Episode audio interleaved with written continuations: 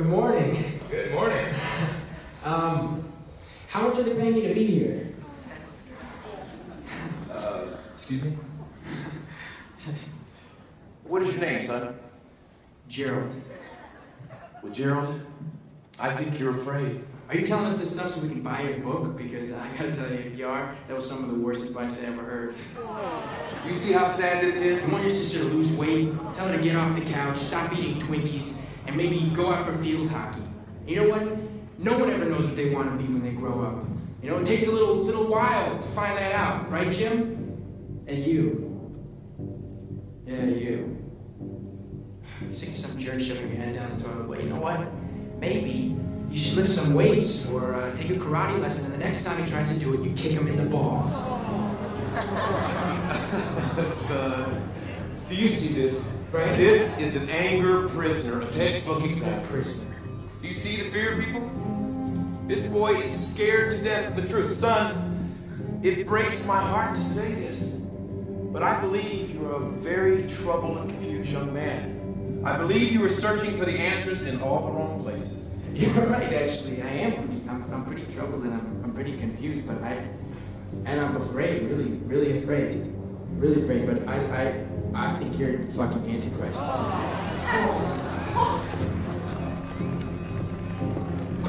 Me,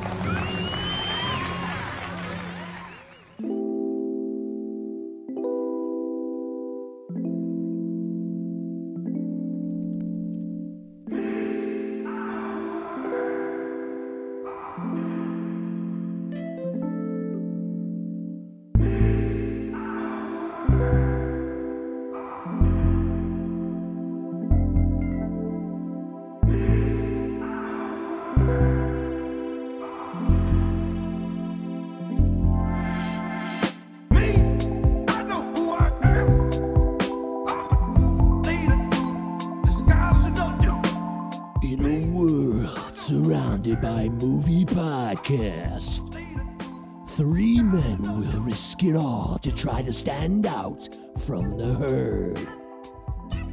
It's the Cinema 9 podcast with your host, Michael Govier, Eric Brandstrom, and Travis Roy. Coming to a speaker near you right now.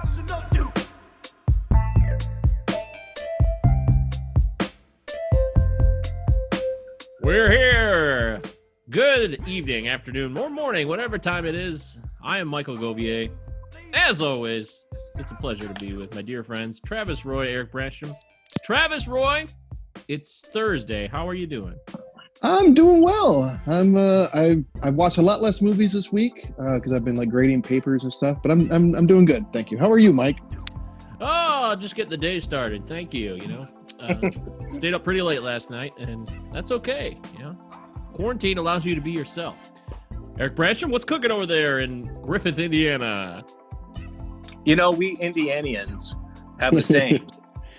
um, with each new day comes like 10 new movies to talk about. Uh, so I'm real excited to be here and um, really happy to be with you, gentlemen. Well, it's a pleasure to have you, Eric. Uh, you're a part of the show. You're a co-host. You're not a special guest, so it's Really? good to have you Not here. featured? not not Yeah. featured, not just No, you started as featured, but uh, Lauren gave us the approval, and now you are a regular cast member. So, congratulations. this is a Cinema Nine podcast. If you were not aware when you clicked on it, we have a logo that says that, so that should be obvious. You can find us on Twitter and Instagram, where we are very busy, you, And Facebook. nonstop. Oh, and Facebook, of course. Good lord, I forgot about the Facebook. The Facebook is uh, happening too. So check us out, Cinema Nine Pod, and then of course send us your emails, Cinema Nine Pod. That's the numerical number of nine at protonmail.com. Today's show is going to focus on our Does It Hold Up? And the focus of today's show will be Donnie Darko, 2001's Donnie Darko. And we will get to that during the meat of the show. But first, we're going to talk about Ron Howard, Opie. Opie makes good, makes daddy proud, whose dad, by the way, was in many, many film and TV roles. And he died just a couple years ago, I believe. Oh, Rance. Rest in peace, Yeah. Rance. Rest in peace, Rance Howard. He was great. Um, so we're going to talk about Ron Howard's top three films. Now, Ron Howard has made a lot of films as a director. We're not focusing on his acting chops. We're going straight for the director himself. He has made movies from all different types of genres, starting in the late '60s, bare, you know, barely '60s, '70s, where he did a couple TV movies, maybe, and then really breaking out in 1982 with Night Shift. That was his first kind of big movie, if you will. Um, Eric, I know you're excited to talk about this. We also had a uh, response, an email from a listener that coincides with this topic, so we'll throw that in the mix too. But Eric, let's go. Ron Howard's top three films. Do you want to go from three to one, or are you going to go in no particular order? Well, okay, let me tantalize the, the Ron Howard conversation by throwing in one of my top three. And uh, it's a bold choice.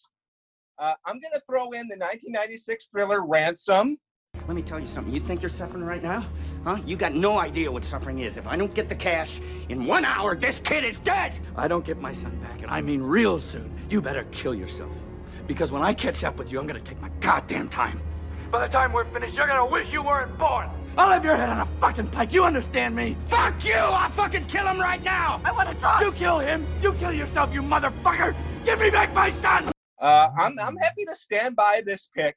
I think it holds up for a lot of different reasons. It's a solid thriller from the the 90s. You have two titans coming together. We got Ron Howard coming off Apollo 13, Mel Gibson coming off his Oscar. You know, he's, he's his hands are full of Oscars trophies from Braveheart. They team up for you know a solid thriller.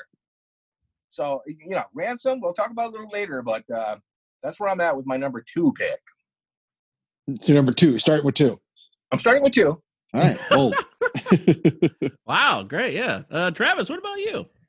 uh, I'll start with, I guess, my number one, um, Ooh. Which is Willow. It's uh, it, I got to go with Willow as number one. Um, Oh, Oh. uh, I don't know if it's a happy noise or not, but I have, to, I, have to, I have to put Willow at number one. I mean, it's maybe not the like the literally the best movie that he ever made, but it's my favorite of what he's made. So uh, you know, grew up with it, which said that has an effect on things too. Uh, I haven't Wow. watched it pretty recently, but and I felt like it held up pretty good.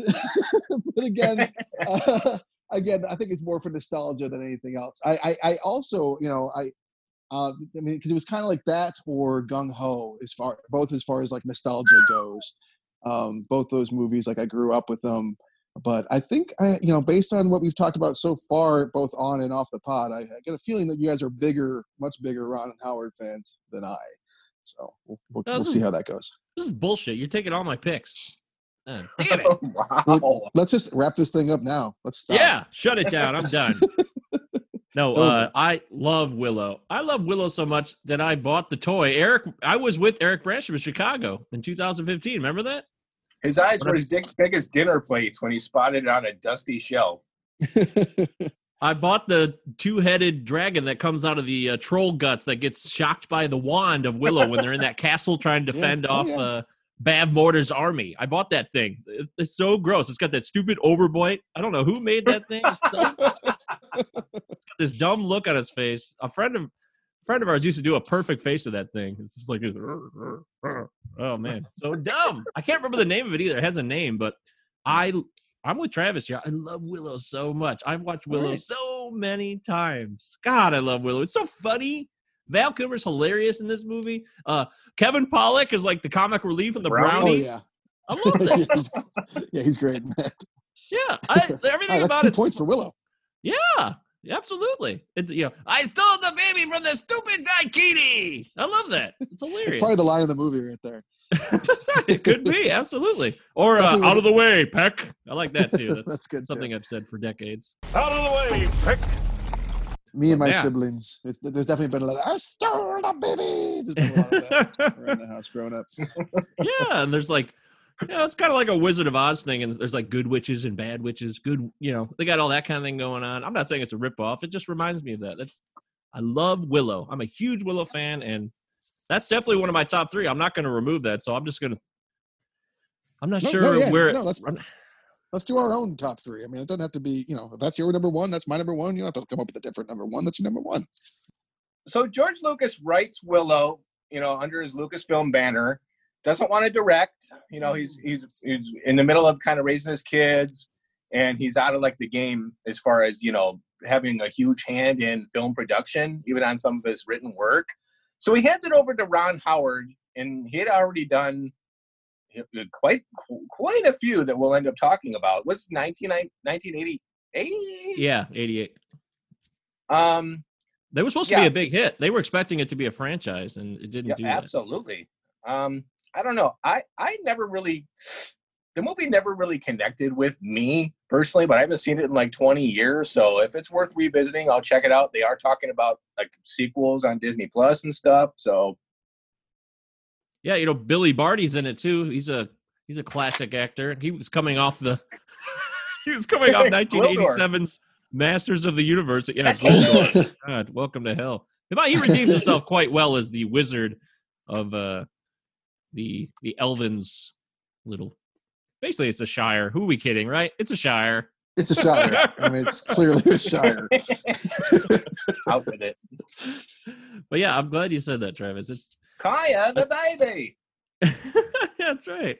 I love those little. I love everything about this movie. I love that. Um, that like he's annoying Willow, and he's like, "I'm gonna take your lands." And uh, God, I, I know his name so well, and I'm spacing out, but I love that guy. He's like It's Burgle. Burglekutt. Yeah, that's right. Burglekutt. Yeah, Burglekutt. Oh my God. I can't believe I forgot that. I'm pissed. I got there. We got there. Thank you. Anyways, I can talk about this movie all day, but yes, it's one of my favorite Ron Howard movies, so I'll throw it in there. It, I'm still not sure if it's number one. It, it sounds like it's number one for me, but if I'm gonna throw, I'd like to throw in another option. I agree with the Willow to get the next round started here. I, I love Parenthood. Obviously, Parenthood is an incredible film to me. You know, Miss Buckman, you need a license to buy a dog or drive a car. Hell, you need a license to catch a fish. But they'll let any butt reaming asshole be a father. I've watched Parenthood just as many times as I've watched Willow, and to me, it's probably Willow and Parenthood is my top two. Parenthood is so smart; it's so um, honest about parenting, but like it, it it hurts. It's a movie that actually bums you out, despite all the laughs. I mean, Steve Martin's hilarious, and even the Keanu Reeves character with uh, Martha Plimpton and Diane Wiest, and their whole there's just so many characters and family plots going on, even though they're all supposed to be kind of part of one greater family, extended family. Yeah, I love this film, Parenthood. What do you think, uh, Eric? You Parenthood guy? I've never seen Parenthood. what? Are you kidding me? No, I've never seen it. I always just missed it. Like I remember the cover box for like Steve Martin's like holding his kids like by the ankles, and I was like, this looks stupid. I've never seen it. wow. I don't know what to tell you right now. Travis? I, I mean, I I seen it. I seen it. I, I like to say that. I seen it. Um, I have seen it. It's been it's been since I was a kid. Um, Joaquin, a young a, a young Leaf Phoenix in there. Am I right? Yeah. Uh, that's uh, I I think there's a good Rick Moranis scene in there, right? With uh, um, uh, like a Carpenter song. Right? Is that the right movie? Uh Carpenter song. Is Rick Moranis in that movie? Yes, he's definitely in the movie. Right, yeah, he I'm does right sing her a song. That's right. Yeah. I All think you got it right. That, that's all I got. Wow. I actually want to put that on the list and see if we should do a does it hold up because I think it's really I think with uh, adult eyes and you've never seen it. I am going to put it on our list down the road. I'm going to I'll table that, but Parenthood is a great film and I'm really surprised what I'm hearing right now. I guess we'll just move forward. Eric, what else you got? All we can do. Ron Howard's been accused by many as kind of being, especially in the 80s, like kind of Spielberg light, because he does like kind of these fantastical um, um, premises. Okay. He's got these high concept ideas with Splash, with Cocoon. Uh, and, you know, I never saw Parenthood, but I remember him kind of coming into his own and showing what he can do with the movie like Backdraft from 1991. Um, I didn't. I didn't. I, I first saw this like a couple of years ago. Um, I think I'm going to go ahead and put that on my number. My number three for Ronnie Howard's films. Um, what do you guys feel about this movie? It's it's a little bit. Yeah, it's a little bit cheesy towards the end, but one thing Ron Howard is good at. He's good at a lot of things, but he's he's a great technical director when it comes to special effects and setups. In fact, I think his strongest point as a director is setting up a story and introducing characters. and every single one of his movies, even though not all of them are, you know, the best movies, the first act is always really good, in my opinion. Uh, so yeah, I'll give Backdraft some major props. I mean, I, I grew up watching Backdraft, and that's definitely one of his I've seen more than others. I, I don't know how well, well it holds up. I think that there are parts of it that, that that do, and parts of it that really don't. I mean, I, I wouldn't put it in my top three, but I do I do love it. I mean, like shit, that band I was in with Jess, I think we named at least at least one, possibly two songs after quotes from that movie. So that says something. There was a song called Triptych Chloride. I know that for sure. Chloride. That's bizarre. anyway, you know, yeah, no that was- that parenthood, but you love Backdraft. That's fair. Well, it, it, you know what it is? It's it's Kurt Russell's twitching jaw that I love.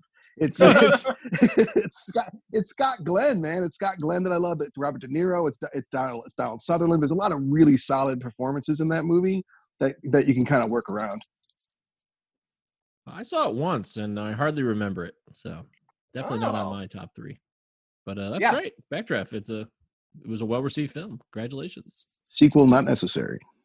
Oh, But it, it, it happened. It happened. all right, uh, Travis. What about you? Um, so I'm doing my number two now.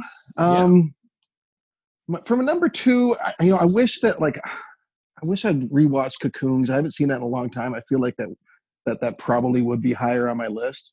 Uh, but for number two, I'm gonna have to say Frost Nixon. Uh, I feel like you Mm, know, it's not it's not one I've gone back to a bunch. I haven't seen it since theaters, to be honest. Uh, we saw it together. we did indeed. We saw it together. But I remember walking out of that movie with you and feeling like it was definitely one of the best movies of the year, one of the strongest performances of Langella's career, which is always fun. I, I love him. Um, also in Masters of the Universe, by the way. also in Masters of the Universe. All things come to those who wait. Uh, uh, so yeah, I'm gonna have to say Frost Nixon. I mean, it's it's good cinema, right? It's like high art cinema, and uh, and so that's that's my number two.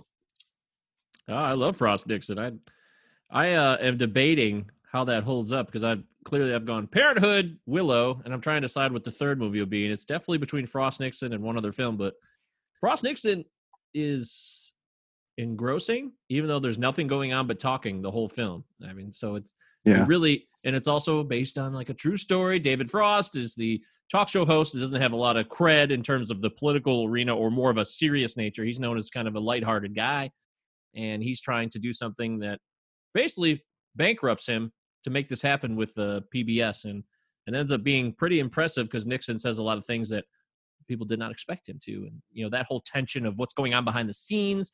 Like you said, Eric, Ron Howard does a great job of introducing everybody's role and kind of laying it out. The, the how that movie starts, it is really set up well. The first act, it really is good. You're right, and then there's a little bit maybe it drags because I've watched it several times since we saw it, Travis, and uh, you know it does drag a little bit because he's just kind of depressed because things aren't going well, and you're like, okay, okay, we get it. Yeah. We just get we just get to like a reveal from Nixon. So, but I Yeah, I love uh, Peter Morgan's script, and I would really love to see the stage play. Especially, would have been great to see Langella because I think he came right from the the role on stage into into the um, feature film. Mhm. Um, you know, it it's maybe not as I don't know whose fault this is. If it's Peter Morgan with the script or Ronnie Howard, but it's not as you know maybe challenging as a film as I think it could be given the subject matter. But yeah, but he does so he Ron Howard is so good at directing actors and getting really like fun, good, memorable performance out of performances out of actors. And someone like Nixon to, you know to kind of humanize him and strip away this character we've caricature we've seen of someone like that, especially with Tony Hopkins and Oliver Stone's movie. That scene when he's petting the dachshund at the end always gets me, and I've seen this film multiple times too. Um, but yeah, I think that's one of his sleepers. That'd probably be four or five on my list. It's one of his highest rated films by the public and critics. So that, I think makes what sense. s- yeah, what you said, Travis, is true. Was one of the better films of the year, and that's a good point by you, Eric. Uh, Peter Morgan is great at writing these um, kind of historical retellings. Uh, I think he did. He was part of the Queen with Helen Mirren in 2006 as well. Mm-hmm. Yep. Uh, yeah. Yep. Yeah. I like his work. I guess that whose turn is it now? I'm lost. I think it might be think, your- yeah, so we're on three now, right? We're, we're doing our yeah, third we're on the right? final round of films. I think it's it- you, bud. It's me. Okay. Well, this is real tough because I agree with Frost Nixon. I love that movie. But as a movie you mentioned earlier, I love Gung Ho, man. Gung Ho is so good. It's Gung-ho. Fuck yeah, man.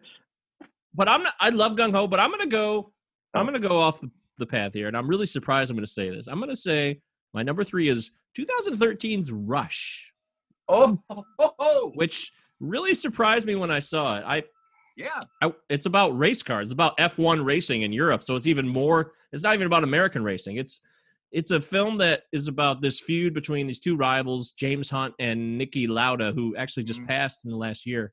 Uh, really interesting real life story, by the way. If you've never heard of Niki Lauda, uh, L A U D A, he's a really interesting guy. But uh, it's Chris Hemsworth plays the real sexy blonde James Hunt, who was like this playboy hotshot. Not really a stretch for Hemsworth, probably. You know the role he's playing. But Daniel Bruhl is fantastic as Niki Lauda. And Yeah. Olivia Wilde's in this as the uh, the partner and the things they're going through. He go, it, you know, no spoilers, but this movie really surprised me with how uh, deep it went and how how much difficulty these people have to overcome. And like you said, Eric, his Ron Howard's technical abilities with Mhm. like uh, effects and really practical with the racing Mhm. and the, the race car scenes. They were actually like really thrilling and interesting, and I wasn't expecting that. And I think I really like Rush. I'm going to put it as my number three.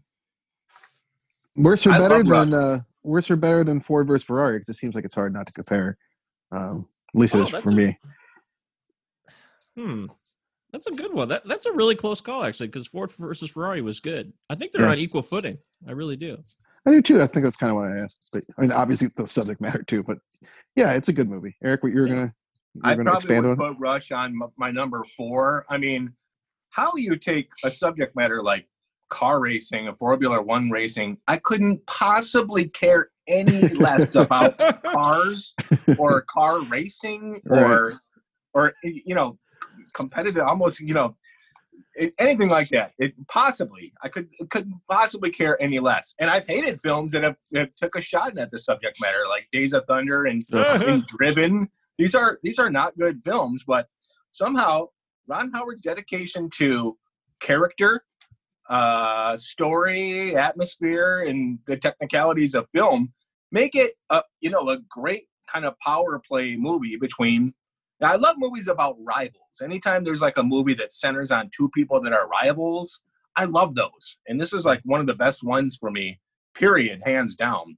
Um chris hemsworth is an actor i scratch my head at nowadays and i always have to remember well remember rush. Remember rush. This guy actually can act because he's so good as james hunt in it. Uh, I would love to see it again, revisit it because uh, I think it's an amazing achievement. Probably his last great film. Hmm. Yeah, it's actually rated higher on IMDb than Frost Nixon. It gets an 8.1. So that's People love this movie. Yeah, I I agree with Eric. I couldn't care less about car racing, and I I really enjoyed it. Have you seen it, Travis? Yeah, but it was a one and done for me. I'll I'll see Ah. I'll see I'll see Ford versus Ferrari again in my life, almost certainly. But uh, uh, Rush Rush was an entertaining evening, but it didn't it didn't have like an emotional effect on me. An entertaining evening. I don't know why that's so funny. Hey, I had a good time, but you know, it's just that one time we had an entertaining evening. There will Yeah, no well- not be any more entertaining evenings. With I've only got so many two hour blocks in my life, you know. I mean, Oh, you're telling me, man. You're right. Feels the Uh, guy all who right. watches 30 movies a. Eric, what about you? What's your final Listen. choice? Listen, you know, you know, I, I'm going there. All right, I'm going there. I don't care what anybody says, and I know I'm going to get some flack from the from, from the community. And I'm going to talk about a movie that kind of, it kind of. I know they both star Tom Hanks. You know where I'm going with this. Oh yeah. And Mm. I, I'm, gonna- I'm going to go out there and say it. Okay, Apollo 13, I think, is Ron Howard's film. Someone was going to. All right. I thought you Um, were going Angels and Demons or something. That was funny. Good job. You got no, Inferno. Inferno, guys, see it. It's amazing. Big Um, splash. Yeah, I, I, I think hands down, this is his, his crowning achievement. It's it's a crowd pleaser. It's fun. It's inspirational without, in my opinion, falling into sappiness. It's saccharine, but I don't think it falls into out and out sappiness because I think there's I think there's an earnest screenplay in the weight of the storytelling, the way he handles the actors, the technical aspects of the film, and the true story that cannot be denied. I want you guys to find every engineer who designed every switch, every circuit, every transistor, and every light bulb that's up there. Then I want you to talk to the guy in the assembly line who actually built the thing. Find out how to squeeze every amp out of both of these goddamn machines. I want this mark all the way back to Earth with time to spare. We never lost an American in space. We're sure as hell not going to lose one on my watch. Failure is not an option. There's not a lot of historical liberties here, uh, and it's just a fun movie to watch. I've seen it a million times. Yeah, I've seen it a lot too. It's a, I agree. Well, Apollo 13, it's a rock solid film. Uh, it's kind of bland for me because they're just stuck in space and I'm waiting for them to come home. But it's all done really, really well. I, I agree. Yeah. Travis? if I was making like the um, like a list of like the most like the biggest hits or like most influential or like whatever type movies from the 90s, I would certainly put that on there. I mean, it was an important movie, well regarded in its time. Uh, it's not one I myself have returned to, Mhm. but um, I respect it for what it did, especially for uh, it, it was quite a, it was a really good cast as well. So uh, it was Yeah, nice oh, to see yeah. a lot of those guys working together. Yeah, I agree. That's a good choice, Eric. I, I got no beef with it, but I, I Oh, yeah. Travis, you summed it up quite well. Yeah, it's it's culturally relevant and it's solid, but uh, I don't like watching it over and over again. I admit that. Um, Yeah, that's how I feel too. hey, Travis, how about you? Are you going to go there? We Yeah, I, kind of hinted I- at it. I got my I got my third. It, it is a Heads up. controversial choice, I think. Controversial Oh, for a couple reasons. One, because it's not the most well received movie, and two, because he did not direct it alone. I am saying Solo, a Star Wars movie, is my Oh. third favorite Ron Howard movie. Ah, damn it! Good I thought you were going to say Gung Ho because that's why I took Gung Ho off my list. Gung, Gung Ho was. No, I'm sorry, Gung Ho was my uh, Gung Ho was Gung my uh, my honorable mention. That was that would be my number four probably. It's not gung ho. Um, I love Michael Keaton, so it's it's fun. But but Solo, a Star Wars. I tell you what, man, I have watched Solo already way more times than I'll probably ever watch. Um, uh, uh, Force Awakens. Like Force Awakens is fun, but it's you know it just feels so derivative and kind of like okay that I don't need to watch it over again. But like Solo, I can throw that one on, and it's also one of those movies I'll throw in like I'll watch half of it and I won't finish it, and that's fine. Or maybe I will finish it a few days later. Like it's just it's just kind of like a fun uh I, you know it's just a fun adventure movie that that covers a lot of ground for me in terms of being entertaining and um that's the end of my defense for that movie because i know a lot of people hate it but i think it's good Wow. Uh, my blood just boils though because you brought up the Force Awakens, and I think of that whole trilogy, and what, it's just going to look like such a joke in the next twenty years. I'm telling you, it's going to look like It garbage. It does, and it's just going to get worse. It's not going to get better. But i'll stand by last jedi until i die yeah, I you know, well, I don't. Let's not do that. But yeah, I actually agree with you there. But let's okay. Yeah, yeah i don't want to do that either but, but i'm just saying yeah. but solo that's i think it's i think it's a i think it's a overly villainized movie that's a lot of fun Yeah, it really wasn't that bad. If you ask most people, they re- they're just not outwardly saying it. But if you actually ask them, oh, no, so yeah, it wasn't bad. It was pretty decent. I, I agree, solid. I sat in the theater. There was literally this was opening night of a Star Wars movie, and there was literally probably three people in the entire theater, me and two other people. So I got naturally I got up and you know sat wherever I wanted to. But when it was over, I could not believe how surprised I was. I was I, I I was scratching my head because this is a fun, smart, unique, different take. And when it comes to you know taking a character that everyone knows and loves and and saying, hey, this is how it all started. That is almost considered sacrilege when it comes to a character like Han Solo, who everyone thinks uh, they know everything about, especially in the guise of someone like Harrison Ford. And you've got a charming, fun performance by Alden Ehrenreich. You've Yeah. got great supporting characters with Woody Harrelson and, and um, oh my god yeah Donald Glover, and you got a really fun And script by by Larry Kasdan and his son. Um, yeah, I, this is one of the better Disney Star Wars efforts, in my opinion, if not the best. I would not be surprised to see it um, over time come to be held in higher regard, maybe than even like the last three. Because Rogue One, I think a lot of people, and Mandalorian, a lot of people will definitely will just say like these are among the best of the newer stuff, and that's not a, not very controversial statements. But and- but Solo, Mike, especially since the you know people like there's a lot of mixed reactions to the the new trilogy that Solo might come to be remembered a little bit better than it seems like it will be now.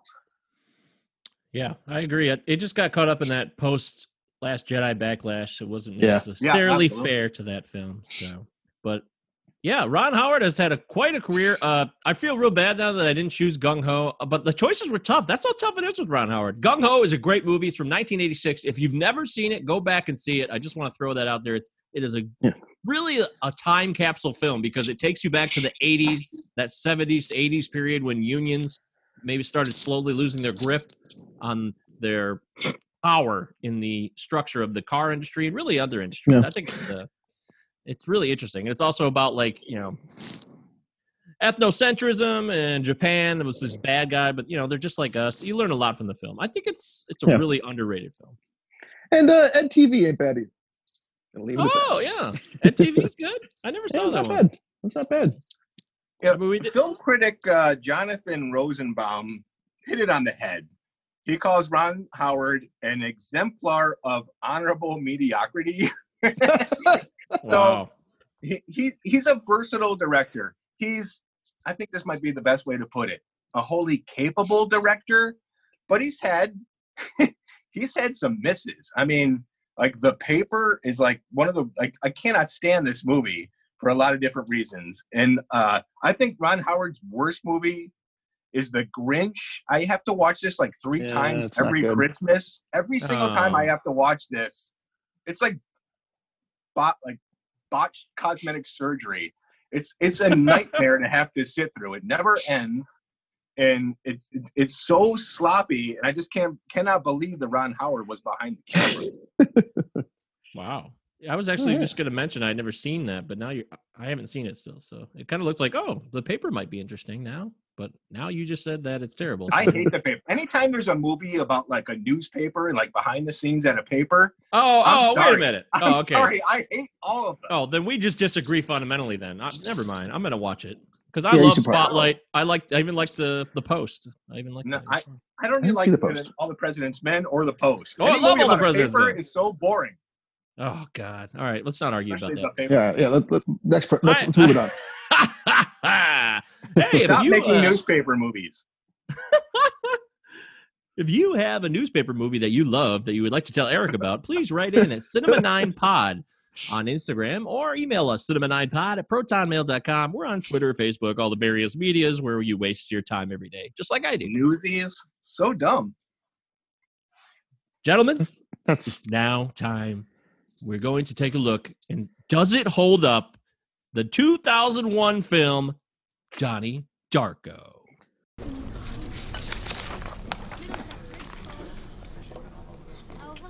Donnie Darko.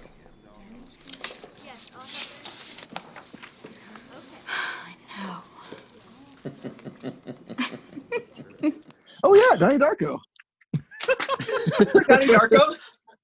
So, uh, Travis, let's get it going here. Johnny Darko, opening comments. How did you feel about watching it? Have you you've probably seen this movie more than once, I believe. Okay, yeah, I have, I have a lot of feelings. I think I think you guys do, do too. I, I feel like this might be one of the longer episodes already. um, so you know, Donnie Darko is one of those movies that uh, when it came out, I you know I very much had this this great soundtrack that was already filled with songs that I loved, and so it already kind of felt like mine in a way, anyways. You know. Um, so I, I, I, I, you know, and also like, you know, I'm 21 when it comes out, so I can identify with a surly emo kid star. And so I really liked this movie and loved it and watched it a lot and a lot and a lot. And then, uh, and I liked the ambiguity of it. And then the director's cut came out, and I bought the director's cut without watching it. Just, just I'm just like, this is gonna be amazing, you know. And it was one of those rare, like, like, like you know, like when you watch a sequel, like when I, like when I saw the sequel to Crow, like Crow Two Cities of An- City of Angels. I never watched Crow One again. I love the Crow One, but I still haven't watched it since I saw that. And until I watched Donnie Darko yesterday, I had not watched Johnny Darko since I watched that director's cut because it was so fucking awful and it just like ruined the movie in a lot of ways for me um, that I just got turned off the movie and didn't and didn't watch it for a long time. So it was really nice to come back to it, and I really enjoyed it, and I'm looking forward to talking more about it. Eric? I mean, remember 2001? Like, I do. um, yeah. when you look Pretty back well. at the movies of this era, like um, a lot of auteurs were popping out, and I think it was a, a fairly good time for like indie cinema, not so much mainstream cinema at all, because 2000 and 2001 were a couple of the most dull years in cinema. But when it came to auteurs, you had Memento, you had like Requiem for a Dream, Ghost World, you had Amelie and Mulholland Drive, and uh, Tenenbaums. And when Donnie Darko came out, remember we we we weren't even really sure what we were to make of it. We knew it had a great Yeah. soundtrack. Um, and we we all loved. Remember how fun it was back in the day to like have theories and like explanations about like weird ass movies like this and how we could get into it for hours and hours. So that's one of one of these movies that I really remember loving when I was around 21 or so, 2021. So it absolutely cements itself and stands and stands the test of time as far as a milestone film is concerned. Mhm. But I haven't seen it in like 15 years. Hmm. So I don't know why that is, but you know, I'm excited to talk about it because I got a, I got a lot from it this on this viewing. Mike, what did you think? Well, real quick, uh, the year 2000, the top 10 grossing films. Uh, uh, number two is Gladiator. I've watched that since. Castaway. I love Castaway. Was three. Uh, Meet the Oh, Parents was so seven. good. Perfect Storm was eight. X Men was nine. So I don't know if that holds up, but we don't. We're not here to argue about whether auteurs or the mainstream ruled the day. I just wanted to give some counter information. But as far as Donnie Darko goes, guys, came out in 2001 and it gets an 8.0 on IMDb. And then the audience and critic score pretty tight 87 and 80. That's, uh, again, just like Wonder Boys last week, a very similar scores Yeah. from both sides. So that's that's intriguing. And as far as some of the criticisms from the film industry or the critics at that time in 2001, good old Roger Ebert said, the setup and development is fascinating. The payoff, less so. 2.5 out of 4. Oh, that's too bad. Uh, Elvis Mitchell of the New York Times said Kelly is unable to give the kind of pacing that would make us laugh and shock us simultaneously because he's too infatuated with an aura of hand me down gloom. Wow. Whoa, whoa, whoa! Usually like Elvis. Uh, a positive note from the Washington Post by Desson Thomson. He said, It flutters like a mischievous butterfly above the despairing hands of easy description. Wow. Wow. That is That is beautiful. deep. what a beautiful man. And then uh, lastly, from the New York Post, an engaging, time tripping Holden Caulfield. Woo, weird. Oddly Mm. enough, Oh, they, they made that connection. Wow. yeah, they did. Wow. And oddly enough, the next year, Jake Gyllenhaal would play a character that he tried to model after Holden Caulfield in 2002's The Good Girl, which is a really underrated film, by the way. Is that Bubble Boy? No, no, The Good Oh. Girl is totally different from Bubble Oh, Boy. oh. Much, much better film. Jennifer Aniston, Jake Gyllenhaal, John C. Reilly. Check it out. We kind of flew under the radar back then. But as far as. It Darko, yeah, it really is. I watched it a couple months ago again. It's a great film.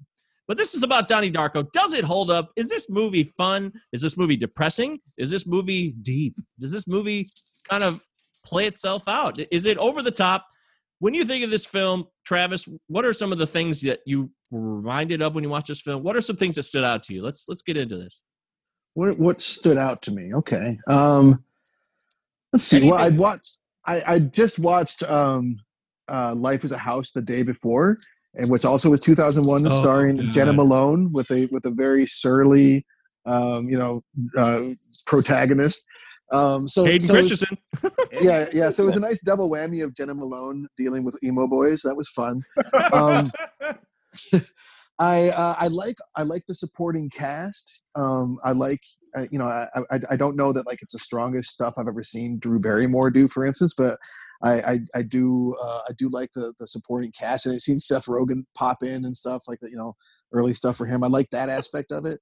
Um, but what I like most about it, you know, is you know when I make these notes, my notes watching these movies, like mostly I'm like, um, you know, it's all very personal or like or and or connected to like the uh, the filmmaking itself. But like with this, it's all about the plot. Um, like you know, even still, like you know, all this time later, I'm still trying. Even after I don't, even after I learned more from the director's cut that I wanted to learn, I'm still fascinated by it. Like trying to figure out what's going on, trying to make sense of it. Even though the best thing about it is that you can't make sense about it, and if you do make sense about it, then it starts to fall apart. Uh, you don't want to look at it too closely, but um, but it is fun. Just it's it's fun to like pick up and play with all these little pieces of the movie. What about you, Eric? What stood out to you from this film watching it again? What surprised me the most about watching this again was the fact that I hear me out here. is that I cared much, much less about the science fiction aspects and much, much more about like the just the relationships and the coming of age story about emotionally troubled youth. Uh, in fact, I almost didn't really care for any of the like the the tangential time travel stuff. We can get into all that. I remember researching all the theories, but Get into it. think- Let's hear it. you know, I don't I don't think that a lot of that stuff really holds up that well. But I think as a kind of a coming age story in a, in a in a movie about a comedy, essentially a black comedy about teenagers, it had me laughing out loud. Uh, so I was really glad to watch it again. Um, yeah, so, I mean, it's a bold, respectable effort, and you can't talk about the movie without without talking about probably even more so the guy behind the movie, which we'll end up getting into. But it's unique. There there hasn't been anything like it since. No one's been able to juggle tones this way and this this masterfully probably since. We're talking about a, a funny coming of age high school movie meets like a, apocalyptic horror. Okay, so how you juggle those and make it coherent. And I don't mean, which, isn't to say that you understand everything that's going on, but you aren't bored and you're not constantly like, what the fuck? Where are they going with this? You're entertained the whole time. And that's not easy. Well, I don't like the time travel aspects at all. I don't care about that part of the movie. I completely agree with you. I'm much more interested in like the psychological struggle. You know, supposed to be taking his meds or not. Um, you know, is this the mental health aspect? I, I'm way more interested in that whole thing. And you know, maybe he's just a teenager growing up and he's got issues, or maybe he really does need help. You know, he goes to a therapist, a psychologist. What else makes you feel regret? That I did it again. You did it again? I fired my school and I burned down that pervert's house. I only have a few days left before they catch me. Did Frank tell you to do these things? I have to obey him. He saved my life. I have to obey him or I'll be left all alone. And then. And then I won't be able to figure out what this is all about. I won't be able to know his master plan. Do you mean God's master plan? Do you now believe in God? I have the power to build a time machine. How is that possible? How is time travel possible, Donnie? Time's up, Frank said. I'm way more. I completely agree with you, Travis. What, uh, did you like the time travel aspects? The the maybe beyond reality aspects of this film? I, I do, and I like to think about them. But yeah, I, I I I really was surprised how much I was interested in that mental health uh, theme this viewing more than anything else. I mean, particularly the fact that like his psychiatrist is a total quack. I mean, hypnotherapy? What the fuck? Yeah. Um, right. uh, and and also uh, there was one line in the movie that stood out to me that never really had before, which is um, early in the movie, um, his mother, what's her name, Mary McDonnell, is that her name? Yeah. Um, she, she she she she comes in to talk to him and she goes, you know, where what happened to my son? Where did my son go? And he's like, I don't know. Why don't you take the fucking meds and you see where, what how you feel or something along those lines. And so we get a sense that like you know, yeah, he's got a disturbed past, but like the things that he's going through and everything that he's dealing with beyond like you know basic hormones and like circumstantial stuff. It, is it his mental health issues or is it the medication and the quack therapy that he's being subjected to? Mm. Yeah, I'm, I'm way more interested in like the uh the Bush Dukakis stuff and all that. I, I'm like, oh my god, I can't believe this film actually focused on that. It takes you.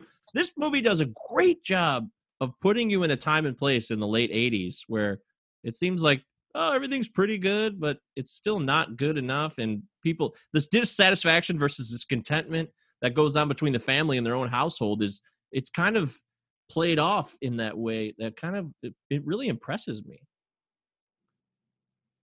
Well, the whole aspect of adults in this movie, for some reason, I thought was a lot more interesting than than when I was, uh, you know, in my early twenties watching this because Yeah. most of the adults come off of the come off as these people that just aren't able to properly protect these kids their advice you know their advice is a little bit off all over the place or they don't want to give it in the case of the teacher um uh, the, the hypnotherapist clearly is this untrustworthy person that you know the scene leads to complete comedy when he's talking about like beating off to like christina applegate which i thought was hilarious but but when you think about like professionals and adults that are supposed to pr- protect you and parental control uh, i don't think they make enough movies about how dangerous adults can be for Yeah. kids they do it you know with a tongue-in-cheek here but you've got mrs farmer played by beth grant brilliantly Oh my God, on yeah. this show that sexualizes these kids where she thinks you know she's she's mother teresa okay Mhm. um, so yeah, that was really interesting to me. It's it's subtext, but there's a lot more interesting than fucking futuristic like Microsoft Paint, Adobe After Effects blobs floating around.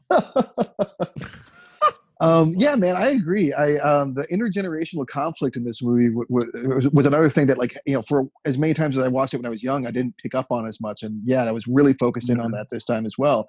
Like the fact that like everybody like fails their fails these kids like over and over again with this assumption that they're either like just doing their job or doing their well, Mhm. except for like I except for the parents. Like his parents are good parents, which I like that they're not shitty parents. Both of them are good people but they fail too in their own ways. So it's like it's like the whole system is like designed to like fail the kids um except for there are like these highlighted people like like drew barrymore's character and noah wyle's character who are like these like bridges that try to like improve things and make things better but they're limited right? Like he like noah wyle has to be like look I, I- i'd like to talk to you more about this subject but i can lose my job because we're talking about god. um or or like um or the fact that uh, Drew Barrymore gets fired by trying to expose these kids to Graham Greene and this kind of stuff. So, um, so they're extremely limited, and even the best of them, like again, like Drew Barrymore and Mary McDonnell, like there's a lot of the the the, the phrase like. Uh, everything's gonna be okay. Everything's gonna be all right. Like every tell them everything's gonna be fine. That that phrase keeps coming up through the movie, even though like no one knows if everything's gonna be okay. Like the best intentioned of the adults still like are, uh, you know, pretty ineffective ultimately, and and that really stood out to me too. It surprised me. Yeah. Uh, Patrick Swayze, uh, thinking of Oh. ineffectual adults, he's the atypical example in this film. I really give him a lot of credit for playing this role and Yeah. putting his putting his name on this because I mean, well, let's be honest, like his career was kind of in the shitter at this point. If you Oh, yeah. look what he'd been doing in the last seven to eight years, it was hell on earth, which is unfortunate because I love Patrick. Yeah, absolutely. But But you took a chance, and like it really paid off. Yeah, this did. This kind of uh, gave him a little street cred, if you will, and people are like, oh wow, look what he can do. This this is still he still got it. It's unfortunate that he died young, but I love the fact that he plays this guy in this film and that Donnie goes right after him. He sees him for the fraud he is. I love exposing people, and that's one of my favorite parts of this movie is people who try to think that they're the moral majority, they know what's right for everybody, but then deep mm-hmm. down, they're you know they're scumbags, and it's Yeah. just so such a satisfying. Even though I'd seen this movie many many times, it was still so satisfying to be like, oh yeah, eat shit, you scumbag, you're a better ass, and I knew it. I don't like that he ends up ultimately getting away with it though. You know, like it shows him like crying in his room and shit. Like, oh great, yeah, sir. But he's still the the kitty ring, whatever that he's a part of, still exists because like that that that's that's not good. And like that. yeah, but that's what life that happens. That's I love. That's I kind of like that because Richard Kelly is so honest with his storytelling in this film from every aspect, and I really appreciate that because that does bum me out too. But it's like shit, Yeah. life is kind of like that. I would also like to go back real quick, Eric, to uh, Beth Grant. Like, this is the movie I think that really put her on the map, and like, I mean, it kind of typecast her, but I mean, when I think of this movie, I think of one line, and I think of sometimes I doubt your commitment to sparkle motion, which is just still the fucking oh, funniest Oh line. yeah, it's just the utter sincerity and like the earnestness of this woman. She's all disheveled, and she's like, "I'm gonna, I'm gonna protect Jim Cunningham. I'm gonna, I'm gonna stand up for this because the community's trying to dra- drag this great man down." And, and it's just like, and she thinks, yeah, like she's Mother Teresa, and it's like, oh my god, and she plays this like she, it's, it's, it's, it's well, one of the great performances of her career. she does the same. She's in Little Miss Sunshine doing like she's done this character a few times. It's funny. Sense, Speed, yeah. yeah, she freaks Good out. And typecast Speed does the same thing, but I, the scene especially. I mean, yet she thinks she's doing the right thing. Okay, when she goes to Donnie Darko's mother's door and confronts Donnie's mother, who uh, I'm sorry, but I have never liked Mary McDonald. She always has that fucking catatonic look on her face the entire movie. Every time she's in a movie, I agree. she's, I agree. she's telling her She's off. not my favorite and- actor. yeah, and and, and you know Donnie Dar- Darko's mark. She, she she doesn't you know she doesn't react that that much to it, and she doesn't have that much conviction as a as a perfect stranger. So again, all of these adults think they're protecting these people. They aren't protecting shit. All right, it's quite the contrary. Yeah, it's- you, I just And you- think how and got- sneakers is. and you got someone like like I'm sorry, Mike, but like the Noah Wyle character, they who I think is good in the role, but you know, it just goes to show you you can oh, like even in as an educator, I know that you have to be caring and careful uh, as a mentor. No, I think what you're talking about is um, an act of God. Well, if God controls time, then all time's pre-decided. I'm not following you. Like every living thing follows along set path. And if you could see your path or channel, then you could see into the future, right? Like, uh, that's a form of time travel. Well, you're, you're contradicting yourself, Donnie. If we were able to see our destinies manifest themselves visually, then we would be given a choice to betray our chosen destinies. And the mere fact that this, this choice exists would make all preformed destiny uh, come to an end. Not if you travel within God's channel. Um, I'm not going to be able to continue this conversation. Why? I could lose my job. He goes to Donnie and says, "Read, take my advice, read this book." And then when Donnie asks him one simple question, he has to throw his hands up. It's not a simple air. question. It's not a simple question. He he asks he's he start he works at a Catholic school and he starts asking them questions about God and fate and free will. It's not a simple question. it's it may not be simple, but he he says he can't. Just like you said, he says I could lose my job. So And he he's doesn't right. offer to talk about it somewhere else. He doesn't, you know. Can't talk about it somewhere else. You're still a teacher, even for wherever you do it. Yeah. Uh, I mean, I get your. I'm just saying, like, the, I get your point, but I mean, like, I'm saying the limitations aren't necessarily the characters. Sometimes it's the circumstances of the system. Yeah, I mean, it's still it's probably the only person Donnie goes to that's an adult, and he says, you know, I need your advice, I need your help, and he says I can't do it. So I'm just talking about adults in general throwing their hands up and, and leading this guy down a, a particular path. Hmm. Hey, man, it's all about cunning visions. Cunning visions. Man, it's so good. I love Patrick Swayze in this film. I love, I love Beth. Every every character has a great role in this film, and even if it's small or tiny, even the uh, the girl getting picked on that Donnie stands up for. Oh yeah, yeah, she's really good in that. Um, Cherita Yeah, it's a character's name. Yeah. yeah. I, so I kind of want to talk about uh, favorite scenes, characters that we enjoyed in this film. I, I, I think that what you said earlier, Travis, was it alludes to my favorite scene. I, it's hard for me to argue that the whole Tears for Fears scene, the way it's done, the the whole opening of the song and this Yep. choreographed oh, setup, it's so it's out almost out of context for the film, but it fits right into this film so wonderfully. And you know that's one of the things I really hated about the director's cut is I'm pretty sure that, that he changed the music for that scene. I know he changed Oh, the. Yeah. cha- I know he changed under the Milky Way, or I think it was under the Milky Way tonight. Later on, at the, like the climax, like when they're at the party. I think he, I know he changed that song, but I'm sure, pretty sure he changed Head Over Heels too. And it just like felt like such a betrayal. Like this is like this is this, what are you doing? Like this this is the scene. Like this is the fucking scene of the movie. And and, and and you and you get to introduce. It's one of those great introduction scenes. You get to learn all about the characters without anyone even really talking. Like you can't hear anything anyone's saying. Uh, yeah, I like that scene too. Um, as far as my favorite scene of the movie goes, though, is that is that the question at hand? Sure. Or am I yeah, just talking about that scene?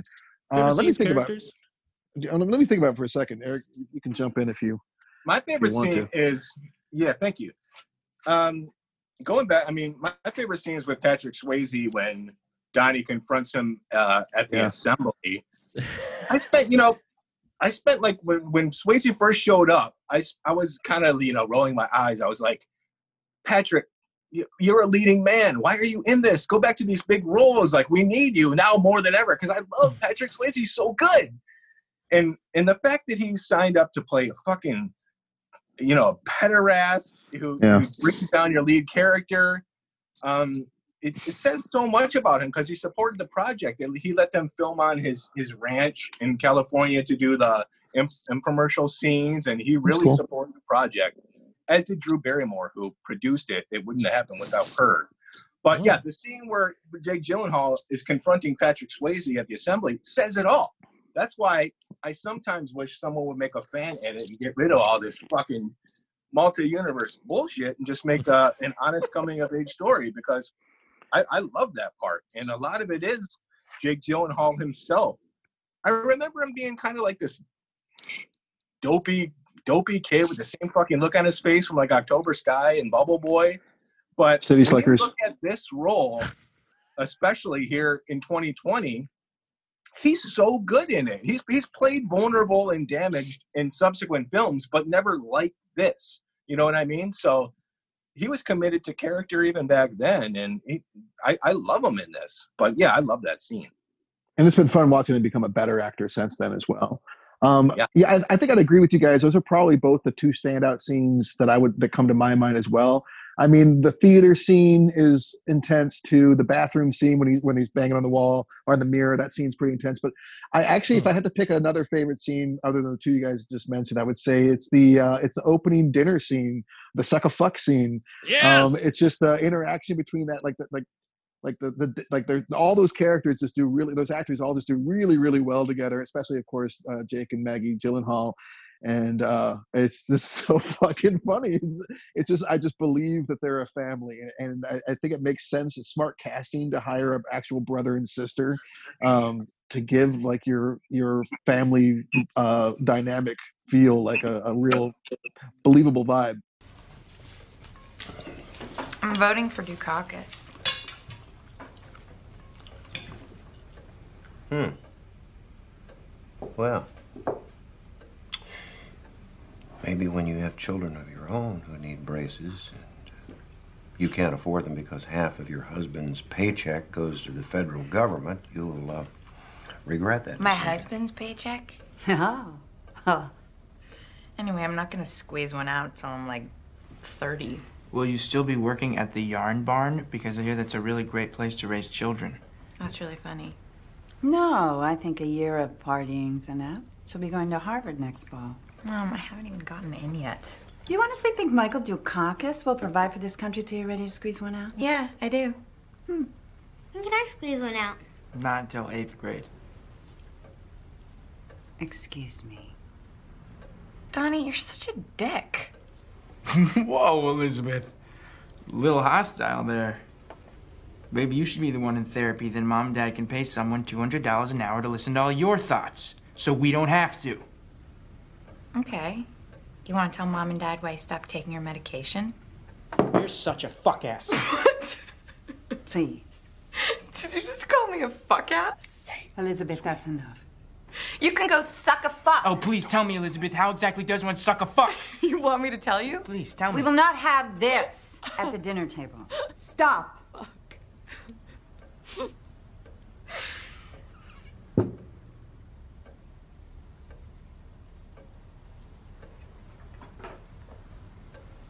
What's a fuck ass? It's important to also recognize that this film came out in the uh, massive shadow of 9/11, so it wasn't really, in terms of making a big cultural impact at that moment, it wasn't going to hit the mainstream because people probably just weren't in the mood for that or whatever. Even though I'm always in the mood for it, I, I don't care what's going on in the rest of the world. But you know, as a whole, the movie was kind of limited by that at the time, so it, it took a while for this movie to gain some traction. But i would age- disagree I, go ahead sorry. I'm, I was saying at the age we were at, though, you know, all three of us, you know, were just in our early 20s, just turned 21, 20 years old. Mhm. It was Mhm. perfect for, I don't want to speak for everyone here, but I think, you know, I was perfect for that age. For me, I was all about it. But maybe if you were No, older, I agree. "No, this is bogus. you know, I think, I think, I think that, yeah, you're right. It wasn't, it wasn't like an overall smash hit, but amongst our age group, which was pretty much a target demographic, I would say, I would, I think, I feel like it quickly rose to cult status. Yeah, I very agree. quickly. and I think it deserves to be there. I mean, Yeah. yeah, it made no money. The the you, you run the young director Richard Kelly, probably 25, which is fucking unbelievable when you think about a movie of this magnitude and Good point. Um, not really going anywhere after this, probably due to his own. I think he shot himself in the foot by being such a versatile filmmaker because he could not get a lot of his other scripts produced. Did you guys see Southland? Southland Tales. Woo. Yeah, did you see it? Wow. I think- Yeah, I saw think, it. uh, I think I had that on DVD, but I never actually watched it. Something I, yeah, else. I never saw it. Is it worth a? Is it worth a damn? Some people say give it a shot. dude. It it- like? it's, uh, go ahead. it's worth it's worth seeing, um, but only because like it's so it's almost so bad it's good. You know, it's but but like it's it is like but it's also almost good in a weird way. Like I mean, like it's it's, it's it was a really early rock roll. Um, you know, and Dwayne Johnson, uh, and it was one of the first like dramatic type turns that he did, and and also um, Kelly was smart in that he um, he hired established good actors, but he hired comedic actors to do dramas. So there's a like like there's a bunch of people like Cheri Oteri and I think uh, Jon Lovitz. They're playing like dramatic roles in this movie, and they and they do good. Um, so it, it is worth seeing, but it's such a bonkers script and just a little more ambitious in its budget that it um it, it, does kind of like it's not. There's a reason why people don't talk about it the way they talk about Donnie Darko. Yeah, I mean, aside from Southland Tales, he made the the box. Fucking uh, Frank's talking about Frank Langella, Frank Langella, Cameron Diaz, James Hmm. Marsden movie. No one fucking saw. I saw that. I didn't know it was Um, him. Yeah, he did it. He's been toiling. I actually had to look him up because I'm like, how the fuck is this guy making money? Because he couldn't have gotten paid uh, even on Donnie Darko, but he hasn't made a movie since The Box. He's been trying to get a Rod Serling biopic off the ground, which I think would be amazing because that's a really complicated figure in the history of television. But but other than that, I you know, I, it's a shame. It's a shame because that's a unique talent, uh, kind of under the thumb of the whole, you know, bureaucratic red tape of the Hollywood system. I honestly think that Southland Tales probably derailed him because he, it was it was such a misfire um, Mm. for a sophomore effort after Donnie Darko, and then I and you know this is conjecture, but like, and I don't think the director's cut helped either because they let Yeah. people know like, oh, this is what you would do if Right. you were all on your own, if you had free reign, and you do Southland Tales, and you would do you would do uh, you would do a not so great take on your own movie. So um, yeah, I, I feel like he's I, I feel, I'm I'm grateful for Donnie Darko. I don't necessarily feel like he had a ton more to offer. This movie could have been different. Uh, as far as the director's cut that you mentioned, Travis, apparently, according to Mr. Kelly himself, the director, he said that he considered it more of a special edition and that it was, he liked the way the movie came out originally. But according to him, the premiere that came out in Sundance in 2001 was it was longer and it was closer to what you see in the director's cut, but it's not what he wanted to be the final cut in a sense. So it, there's like mis- mixed messages on his part whether he wanted this director's cut to actually be a more honest presentation of the film or not because the length goes back to what he wanted to have with the Sundance release but not what you get with the actual theatrical release. So very bizarre. Imagine, yeah, imagine watching like 2001: A Space Odyssey, and it gets to the scene where all the apes are touching the monolith and the music swelling, and then all of a sudden, text comes on the screen that explains exactly what the fucking monolith is and why it's in the movie. That's That's exactly the director's that's cut it. of Donnie Darko. Yeah, that's it right there. And and, it, and, it, and it ruined the end too. I mean, like he, he went out of his way to explain exactly what's happening at the end. I'm like, oh well, so there was no sacrifice. Great. Okay. In that case, what the fuck do I care anymore for?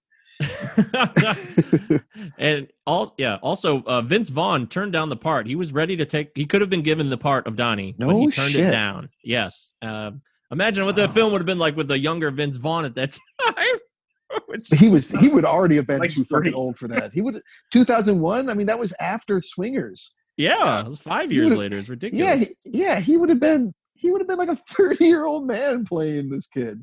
uh, jason schwartzman was also considered that would have been interesting maybe jason schwartzman i could see Yeah, him a little fitting in too soft, but yeah, he- like because Jake Gyllenhaal, I believe that he could kill. I don't think that I don't I don't think Jason Schwartzman's going to kill anybody in his lifetime. No offense to either one Okay. of these gentlemen. That's a good point. But you know, in the end, I don't care. The ending changed great. I don't care about the ending. I just I like the the ride of the film more Yeah. than anything else. Uh, you know, the whole the whole jet engine falling through the house thing. Did that happen? Did that not happen? I mean, I, It does don't care happen. yeah, but like, but then like they try to s- like recreate reality in it. To me, it's not clear. I I really don't see it that way. I, the So way the whole movie plays out, I don't. I'm not sure that it's reality. I really have always felt that way. So he doesn't die, he doesn't get crushed, and all the stuff that happens at the end with Jena Malone ma- waving at Mary McDonnell. None of that's happening. Yeah, I seriously don't know because it gets so caught up in all these alternate realities and time traveling things. Well, you I know what? no i- I think I you raise a good. I think you raise a good point because one of the things I noticed watching this movie, and then uh, and I think it's really brilliant, is that like you're used to the idea of the unreliable narrator, but like this is something else. This is an unreliable narrator, but it's like the narrator is not narrating. It's just his perspective because you're following that protagonist, and so Oh, like not only do you not know like which timeline is correct or accurate or supposed to be happening or what, like you also don't know like is he sane or is he not? Is this actually happening or is it not? And if he is insane, is it is it something that's happening to him or is it because of the the, the medicine, the drugs, and and and the you know the, the ill effects of his therapist? Um, and that's brilliant. I mean, that's really like there's a lot of layers going on with that uh, idea right there. you know, it's the big difference between music and movies. Like a, a song doesn't have to explain itself. In fact, most you know most songwriters will never tell you what their song's about if they have any sense to them anyway. And what Richard Kelly did with his director's cut is basically say, yeah, you know, Donnie Darko, he's got to he's got to uh, save the universe by by having these characters come into his life so he can stop the future. When you know what the, st- the story is about, it makes it so much less interesting. That's why we all loved it when we were 20, 21, because we could talk to each other about it. Okay. Um, so, so it's sad that that came out, and I don't care about any of that science fiction stuff either, Mike. But you know, if we're talking about holding up as we kind of head to the finish line in the conversation, for me, it's everything but besides the science fiction stuff. Just like I said before, um, you guys. So I don't know what else needs to be said. Yeah, Uh, I. To me, the movie holds up because it's still entertaining, and that's and the themes. All the themes are really quite relevant. Like we said, the mental health aspect and people trying to, uh, you know, cun cunning scumbags ripping people off. Cunning visions is really him trying to one up everybody and scum everybody. He doesn't Yeah. believe this stuff, and he's just trying to make money off of it. So the the uh, snake oil salesman, if you will, goes back, you know, centuries, and I think really the movie does hold up. I, I have I will watch this movie again and again from time to time. Maybe not every you know month, but it certainly gives me laughs, makes me think, and that's really all I can ask for.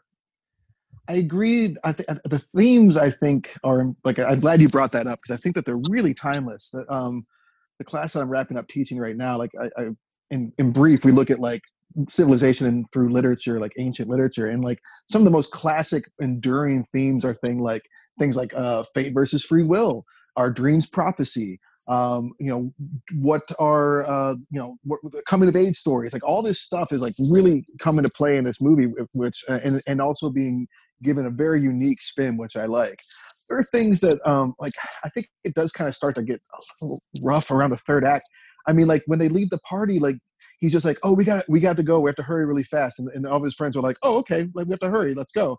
And we where are we, where are we going? I'm not going to ask. We're, we're going to go to Grandma Death's house and break into her basement. We're going to commit a little B and E for no reason. Ah, I'm not going to ask any questions. I'm just going to do that. oh, and these and these there's these guys. Seth Rogen is in there with a knife. What the fuck is he doing? And so there's there's things that start to happen where I'm like, what, what is and why? But again, like if you scrutinize too cl- like that's the fun of the movie is scrutinizing. But if you scrutinize too closely, then maybe it doesn't hold up super great.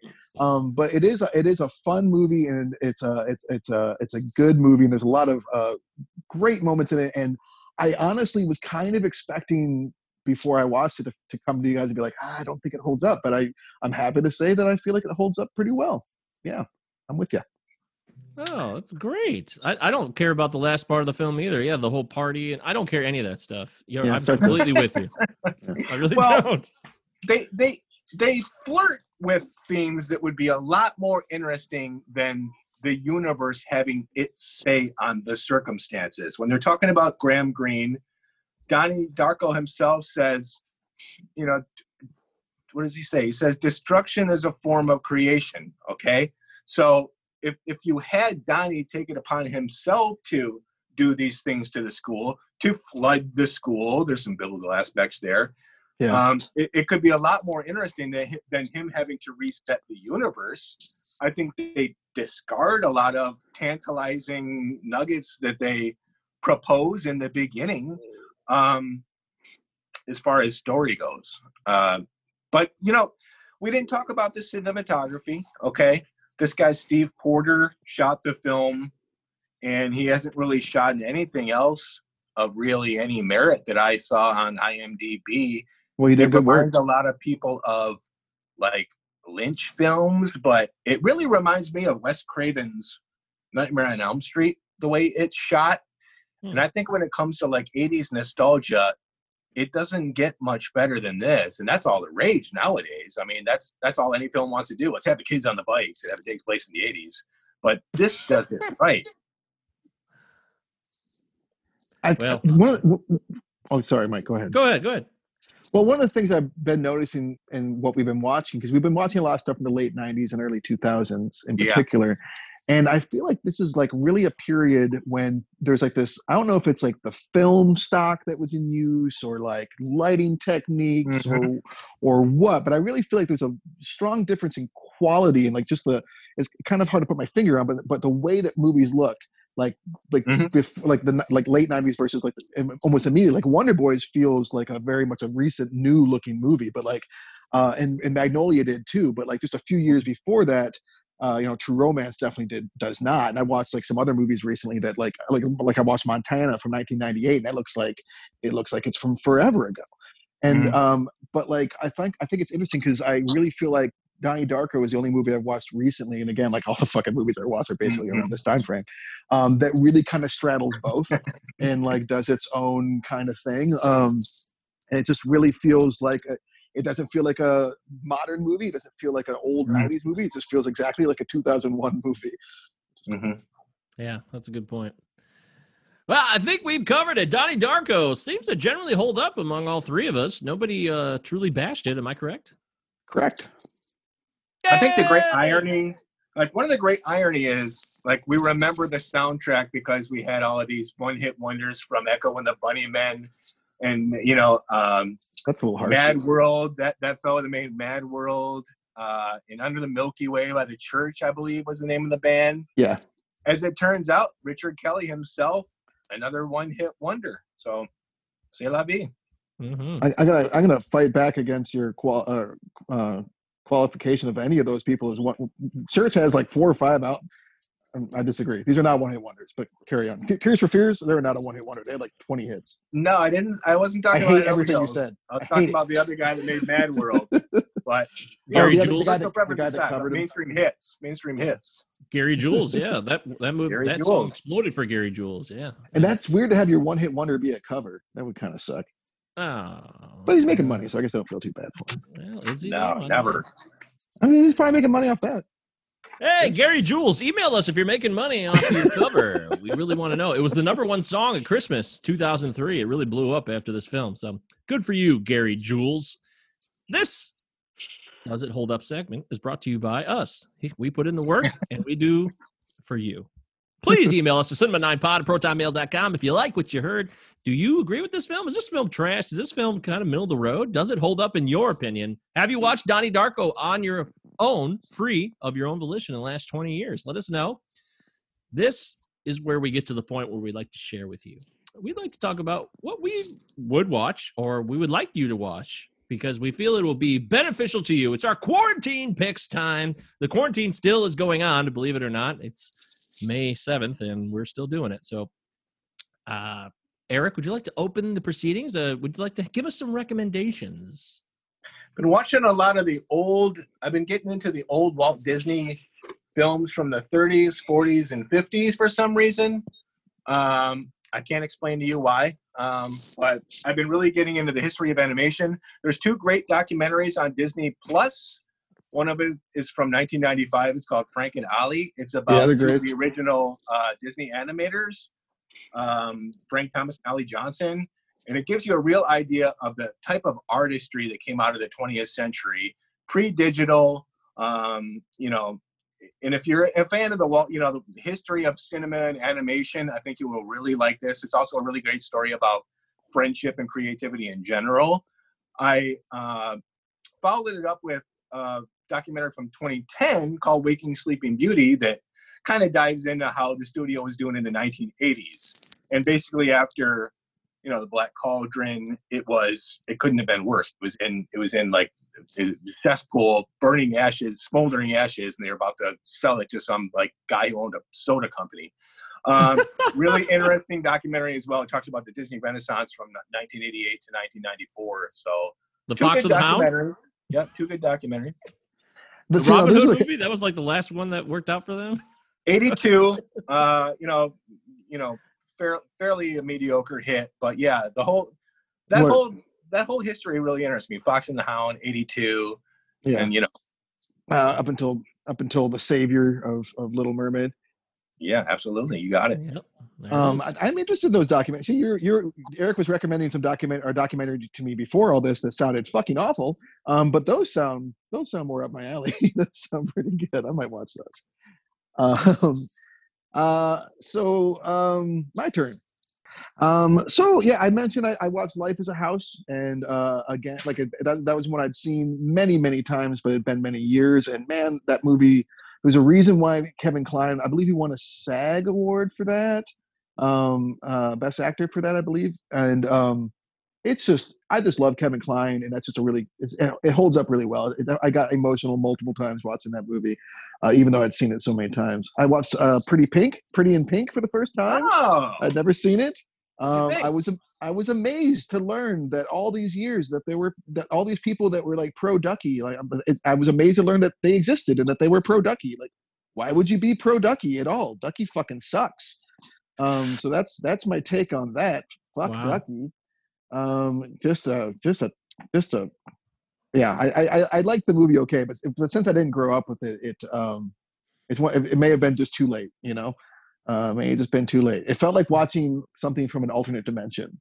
just Because so I- we don't have to answer all of our uh angry fan mail about why you don't like ducky could you you know for me for my sake talk a little bit about why you don't support this character I, it's simple. He's he's a classic nice guy. He thinks he's a good person, and he thinks that he loves her, but he doesn't. He he's uh, he's he's terrible. The, sec- the second he sees her even go on a date with someone else, he screams at her and says he's going to end their decades of friendship. Um, uh, like I mean, like he eventually comes around and he's okay, like whatever at the end. But like the way he treats her throughout the whole movie really is fucking. I think it's awful. I think he I think he treats her horrifically, and I can't really imagine why anyone would have ever been pro Ducky. That's my take.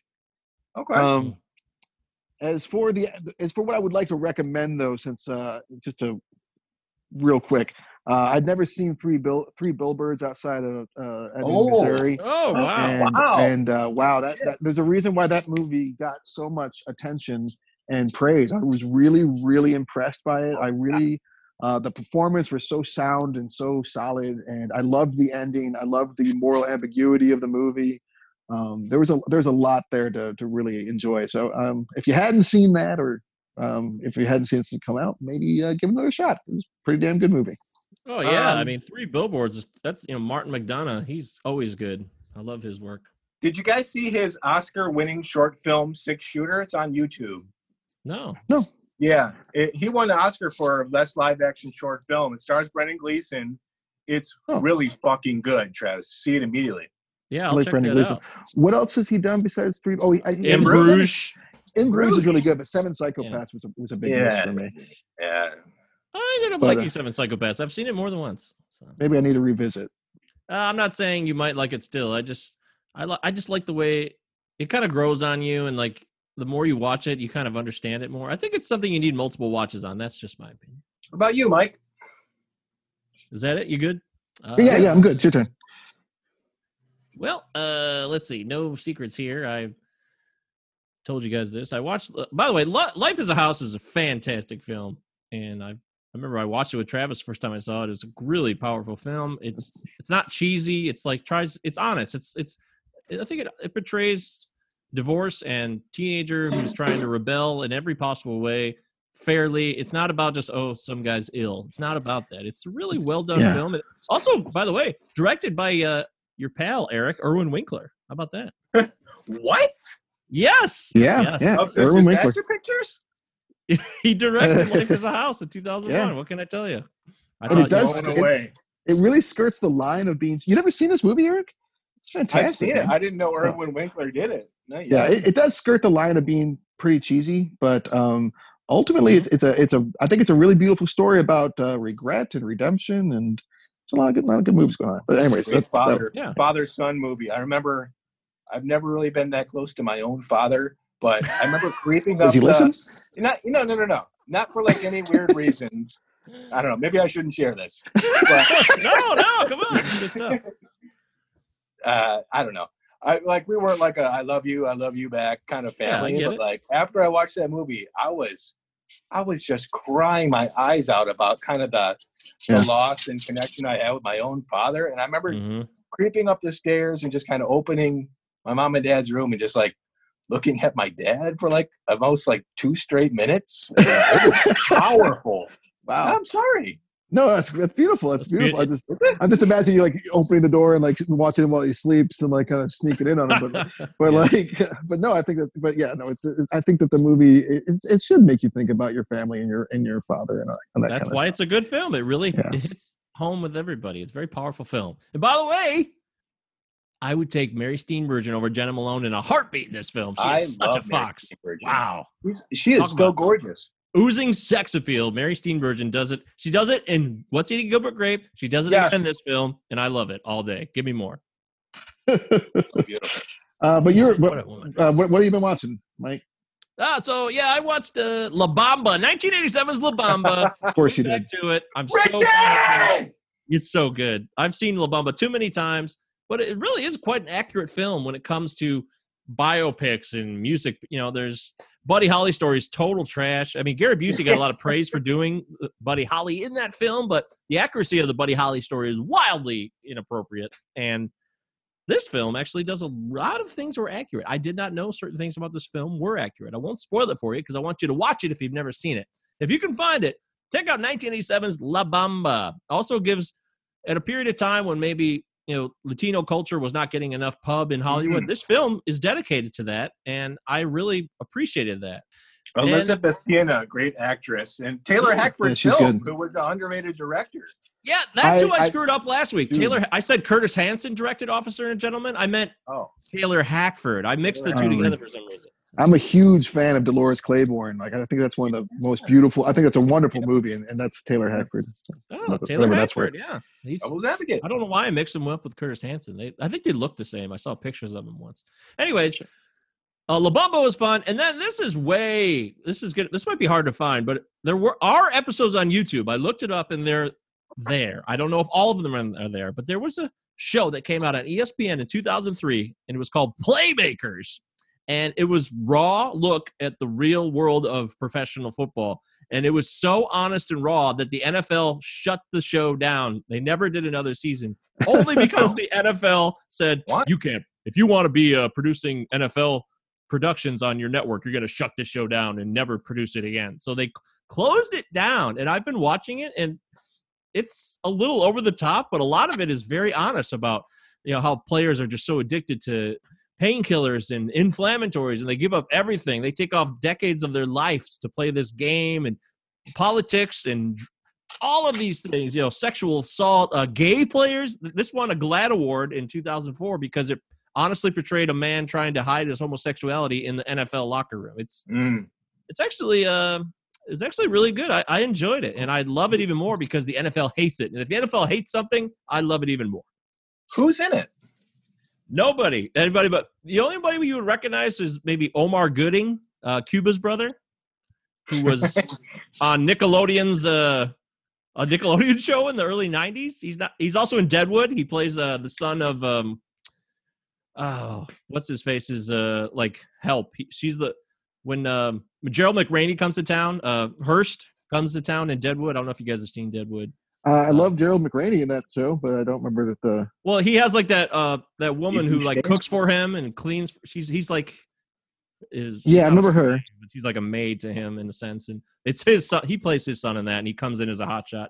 He's not. He's around. You've seen his face. Omar Gooding. He's here and there, but that's Okay. pretty much it. There is nobody else in the show that I recognize. Maybe maybe tiny like character players, but you would not recognize these people.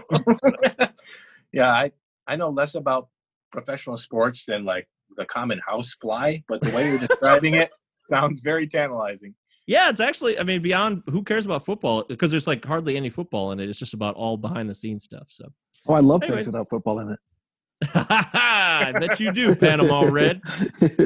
So yeah, that's uh, I'll check that out. It's there's episodes on YouTube if you're looking for them. That's uh, rec- recommendations. Those are quarantine picks. This is the Cinema Nine podcast. I want to give a shout out to an emailer that we did not mention. He deserves Yeah. praise. Yeah. Uh, Chris sent in an email, and it really got the Ron Howard discussion going. His email was all about his favorite Ron Howard film, which was Backdraft, and his least favorite film was one of Eric's choices, Ransom. So, and he said the the Grinch was also trash as well. And Chris, you deserve credit for inspiring the Ron Howard topic, and we'd like to give you praise. Thank you for emailing the show. Yay. Yay!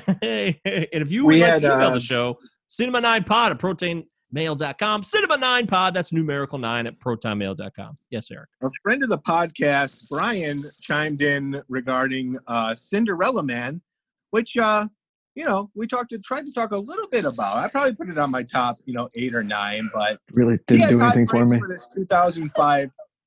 Yeah, he he's got high praise as well, saying Cinderella Man is maybe the most underrated sports film ever made. Sure, they took Mm. some big liberties with the history, the most egregious being writing. Max Baer played. Uh, I remember really well by who's that guy? Craig Bierko Yeah, I love Craig Bierko. as a bloodthirsty body bag producing psycho in the ring. But man, I love it. Looks amazing, well acted, and unabashedly crowd pleasing in the best way possible. Thank you, Brian. Thanks, Brian. Very kind of you. What a good man. I watched uh, um, True History of the Kelly Gang last night, um, which Mm. was fucking awful. It was terrible. But the first half hour, 45 minutes were Yeah. really, really good. And they featured Russell Crowe in the first thing that I've seen him in in forever. And like it really threw me for a loop. 'cause I'm like, oh, this is going to be a good movie. Then like, oh no, it's it's not. Was it uh, Lawless based on them with uh, Shia LaBeouf and Tom Hardy? No, uh, Lawless was ba- Lawless was based on actual uh, actual family, like an actual. Well, I could be wrong, but no, I'm pretty sure it's based on uh, Bootleggers. actual bootleggers. Yeah, Yeah. Great movie. Uh, who's the Close. Kelly family? I don't even remember now. Australian, uh, like you know, the Australian Frank and Jesse James, basically. Oh, okay, great. That's definitely not what that was. Sorry. All right, well, I'll tell That'd you be- what. That sounds like fun. I'll have to check that out. I'll put it on No, my don't list. That'd be a fun topic. Don't, don't like, it. That's what uh, I'm saying. I know. I'm kidding. it was Don't a glowing Movies that, recommendation. uh, if if you've got movies that you thought started out great and then went completely off the rails, maybe email the show. We can talk a little bit about it. That'd be fun. Yeah, yeah. We're always looking for opening segments to the show. We come up with them on the fly, uh, but we do prepare a little bit. I tell you, next week we're going to be looking at Out of Sight. We're going back to 1998. Out of Sight. Yeah. Next week's Does It Hold Up? So if you want to follow along with us, watch Out of Sight over the next week, and then we'll do it together next Thursday, as we always do. Doing it together. Thank you for listening. It's been such a pleasure. Eric, Travis, Eric, have a good weekend. Shut up. What about you, Travis? You going to have fun plans this weekend? Um, um, yeah, I'm gonna watch some movies.